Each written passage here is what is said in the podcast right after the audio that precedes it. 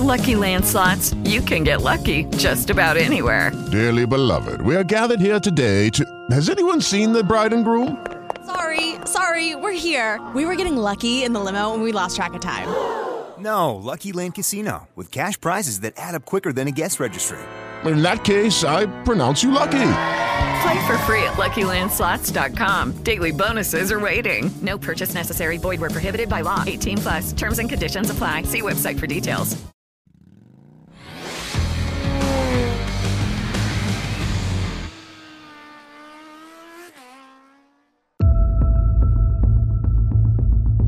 Come è andata la prima parte di stagione? Ripercorriamo le prime nove gare assieme ad alcuni protagonisti. Oggi facciamo il bilancio in casa Suzuki. Io sono lo Zam, questo è il ventisettesimo episodio di A Tutto Gas, il podcast domenicale di Moto.it.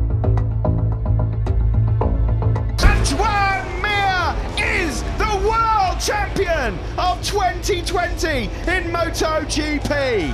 Huge congratulations. Dopo la conquista del titolo 2020 con John Mir e un finale increscendo ed entusiasmante di Alex Rins, ci si aspettava moltissimo dalla Suzuki e dai suoi due piloti. Invece, fino adesso, il 2021 è stato un po' al di sotto delle aspettative. Zero vittorie, tre podi in totale. Mir quarto in campionato a 55 punti da Quartararo, Rins molto indietro a causa di tante, troppe cadute. La sensazione da fuori è che la GSX RR rimanga una moto competitiva, ma con rivali più forti rispetto all'anno scorso. L'ingegnere Manuel Casò, capo tecnico di Alex Rins, fa il punto della situazione sotto l'aspetto tecnico. Allora, questo è sempre eh, difficile da, da, valutare. Noi come ingegneri a volte cerchiamo di, di, cercare numeri per capire quanto siamo cresciuti noi, quanto sono cresciuti gli altri.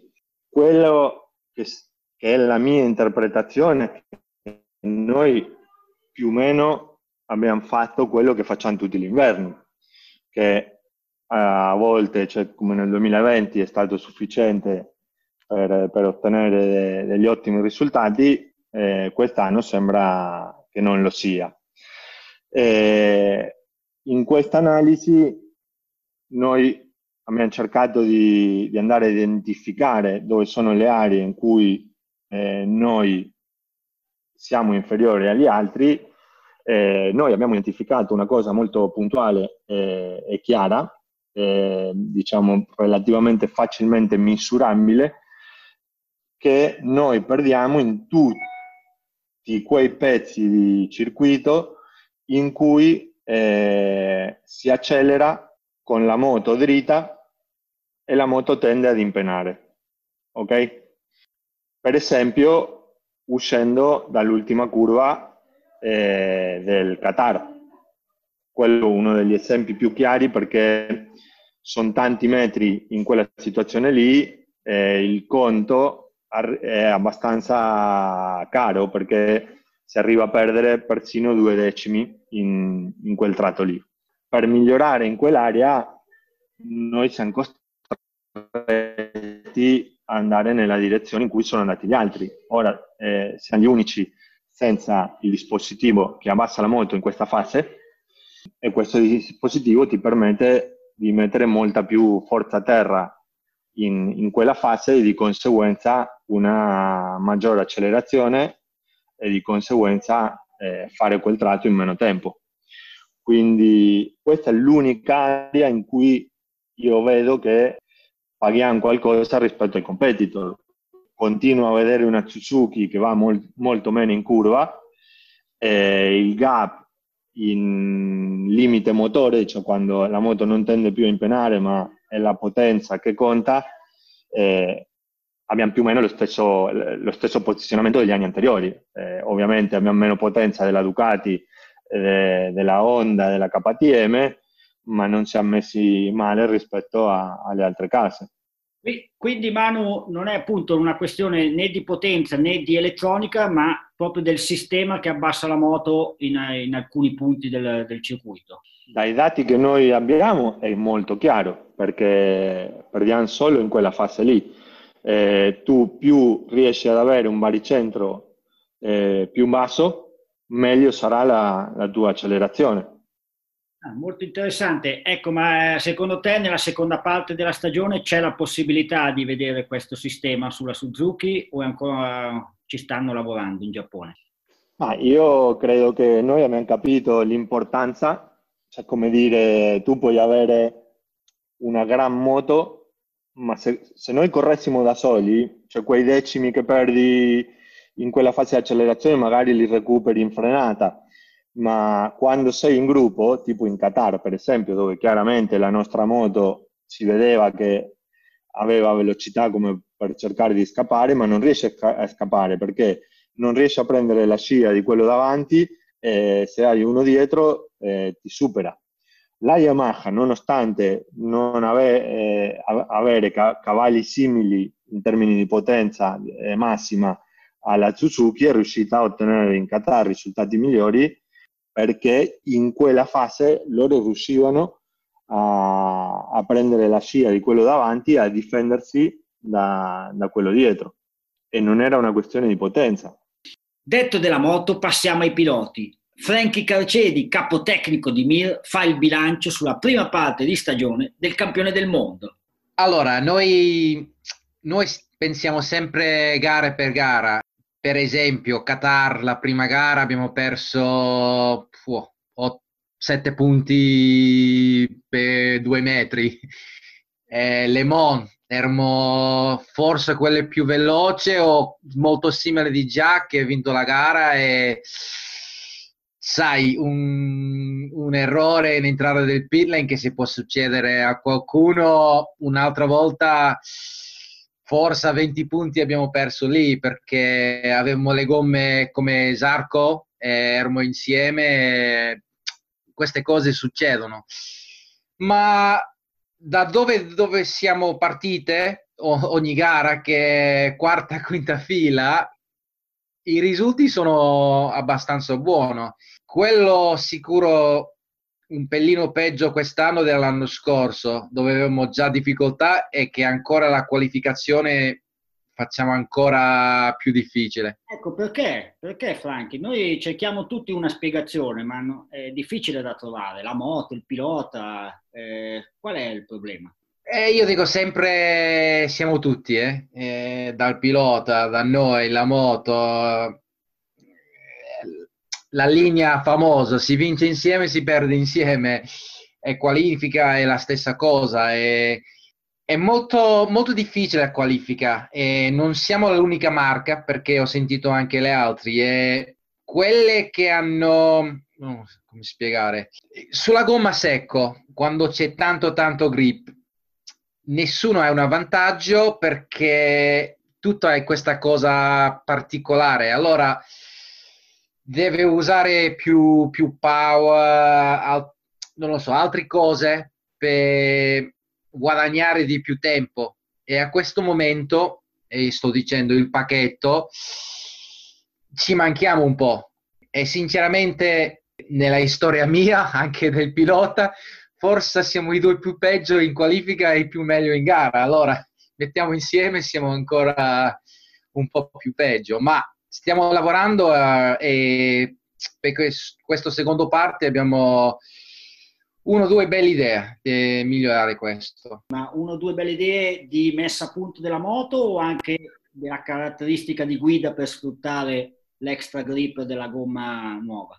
È difficile dire troppo, ma noi in gara diciamo abbiamo un bel livello di grip e tante volte il problema è che un, una gomma di 30 giri o una gomma nuova c'è quasi zero differenze per Joan. Allora il tempo si viene sempre uguale. Allora abbiamo guardato questo tutti insieme e una delle idee è di non cambiare della gara, ma di cambiare il feeling solo per qualifica eh, questo livello di grip.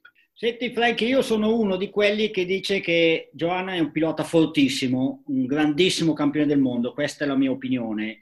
E leggo però delle interviste che lui invece sottolinea come mh, viene poco considerato.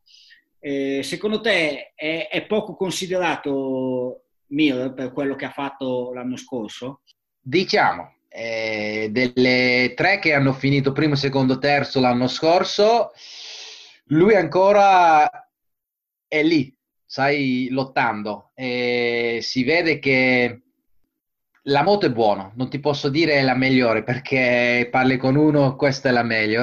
Sai, è impossibile di capire questo, ma una cosa che è sicuro è, stato vent'anni che non ha vinto Suzuki MotoGP e non è che ogni anno, due anni vincono un mondiale, sai, eh, prima da lui Kenny Roberts Jr., dopo Schwanz, Parishin, è un, una lista molto molto famosa. E per me deve aspettare per Joan e vediamo in questi prossimi anni come va. Io ho mia idea dopo lui si fine il carriere come penso i gente. Senti, abbiamo detto del punto debole che sono le qualifiche, invece il punto forte di Joan qual è? Dove lui secondo te è fortissimo? Sì, io posso dire, io vedo cose che non ho mai visto, ma si vede chiaramente lui fa delle cose, dei, dei passe sui primi due o tre giri come faceva Lorenzo no, si vede lui ha un'abilità enorme. E... sono d'accordo, nei sorpassi per me è entusiasmante lui, ha questa eh, capacità di infilarsi, questa prontezza mi piace moltissimo, quello è, è, bellissimo da vedere. Sì, perché ci sono delle cose che non si vede, ehm, si vede solo su, su telemetria. Ehm, è come queste passe in caso di cambio di direzione in chicane. E si guardi chiaro i dati. Lui in frenata sta fermando la moto molto più veloce di normale e dei bloccaggi davanti e dietro che non si vede sulla televisione, ma questo ci dà la possibilità di lasciare il freno più veloce e entrare con velocità allora, sulla televisione si vede il risultato, ma sulla telemetria ci sono delle cose molto tecnico che non si vede più. Per quanto riguarda Rins, i numeri sono molto negativi, ma Manuel non boccia il suo pilota, sottolineando come Alex sia sempre un pilota molto veloce. Alex, ehm, diciamo che è un pilota che è cresciuto tanto con noi, è arrivato in cui aveva un metodo di lavoro che magari non era il più adatto per la MotoGP, eh, ma subito ha capito che doveva lavorare eh, più a 360 gradi, quindi dal punto di vista fisico a casa sua eh, e lavorare meglio ne, nei campi di gara. Ed è cresciuto tanto, no? Fino al 2019, in cui ha, ha vinto delle gare, eh, si è posizionato quarto nel mondiale. Dopodiché ci mancava trovare quella costanza di, di rendimento che, che, fin lì non eh, era mancata. E soprattutto eh, migliorare il venerdì e il sabato perché lui la domenica eh, sempre eh, dava il, il, massimo di, di, se, di, se, stesso ma venerdì e sabato eh, spesso eh, eravamo più in difficoltà. E si era preparato molto bene mentalmente e fisicamente per il 2020 che purtroppo è iniziato nei peggiori dei modi perché si è infortunato eh, non, per colpa, non, per colpa, sua a, a Jerez, no? perché abbiamo avuto una serie di episodi che, che sono portati a, a quell'infortunio, eh, tra cui avere Miller lì e lui dover buttarsi da, dalla moto perché era nella ghiaia eh, dopo uscire fuori dalla curva 11 e quell'infortunio alla spalla l'abbiamo pagato caro durante tutto il 2020, quindi ha fatto un 2020 in difesa con buoni risultati verso la fine dell'anno che gli hanno permesso di arrivare terzo nel, nel mondiale. Dopodiché ha fatto più o meno la stessa preparazione per, per quest'anno 2021 e ha ottenuto una cosa che noi, noi, non eravamo mai riusciti ad ottenere, che era ottenere una grande velocità il venerdì e il sabato. purtroppo tutto quello che poteva andare storto è andato storto le, le domeniche, no? eh, e quindi con dinamiche diverse, eh, con tipo di errore diverso, ma la domenica, che è quando devi portare il, il bottino a casa, eh, non abbiamo portato niente, nonostante avere un grande potenziale, come dimostrato a Jerez, per esempio. No? A Jerez fa una caduta abbastanza banale, no? per dire, uscendo da, da, dalla traiettoria, dopodiché riprende la moto con un'ala in meno, eh, fa il miglior ritmo de, della gara dopo quello di Quartararo. No? Quindi cioè, la velocità c'è stata, si è visto anche a, a Portimao, è mancato magari il, diciamo, il, il colpo finale per, per, portare i punti a casa. Quindi un po' di sfortuna, un po' di, di errori diciamo, strategici ci hanno portato a essere in una situazione certamente non, non, non quella che, che, volevamo. La rivalità con Mir, lui dà fastidio? Ma penso che loro sono abbastanza intelligenti da aver capito che eh, Mir è più forte con Rinz a fianco e Rinz ha capito che diventerà più forte con Mir a fianco perché si è visto anche a Barcellona per esempio no? il fatto che non ci sia eh, Alex eh, in pista per la Suzuki è stato un problema perché eh, sono sempre più dati da analizzare, c'è sempre una curva che fa meglio uno dell'altro, quindi eh, che ci siano entrambi deve essere uno stimolo, eh, bisogna prenderlo in modo positivo, no? cioè, so che questo qui mi, mi, farà diventare più forte, quindi ovviamente eh, loro la sentono, la rivalità la sentono entrambi, ma non, non è un'ossessione, penso ne, in entrambi i casi. Eh, sicuramente voi giornalisti cercherete dei collegamenti tra gli errori di Rins della prima metà di stagione e, e questa rivalità con Mir. Lui sicuramente eh, no, ha visto che a pari moto l'altro ha ottenuto un grande risultato, lui infortunato, arrivato terzo nel mondiale, ovviamente voleva mangiarsi il mondo eh, quest'anno, no? Eh, eh, cioè, ora è facile da dire, tu eri secondo a Portimao, avevi fatto una gara in difesa in Qatar, nei due Qatar, ottenendo il meglio che potevi ottenere in quella situazione. Arrivi a Portimao, eh, sei secondo, il, secondo, il gruppo dietro di te è a 4 secondi ormai, cioè, se ti accontenti porti 20 punti a casa, cioè, fai tutto un altro mondiale quando, quando arrivi a Jerez. Questo non è successo, però d'altra parte eh, quando vai a analizzare la caduta di Portimao vedi che non è che ha fatto non ha esagerato, cioè è stato molto puntuale in una curva dove se vai a vedere per esempio le gare, noi abbiamo corso poco a Portimao, se vai a vedere le gare che hanno fatto in Superbike è una delle curve con più frequenza di cadute, se prendi la buca sei a terra, quindi mancata un po' di esperienza, un po' di, di fortuna, un po' di magari accontentarsi, no? E quindi eh, diciamo che secondo me lui non la sta vivendo male la rivalità con Mir, la sta vivendo come, come uno stimolo. Speriamo di poter dimostrarlo ne, nella seconda metà di stagione. La ventisettesima puntata di A Tutto Gas finisce qui. Grazie per l'ascolto. A domenica prossima.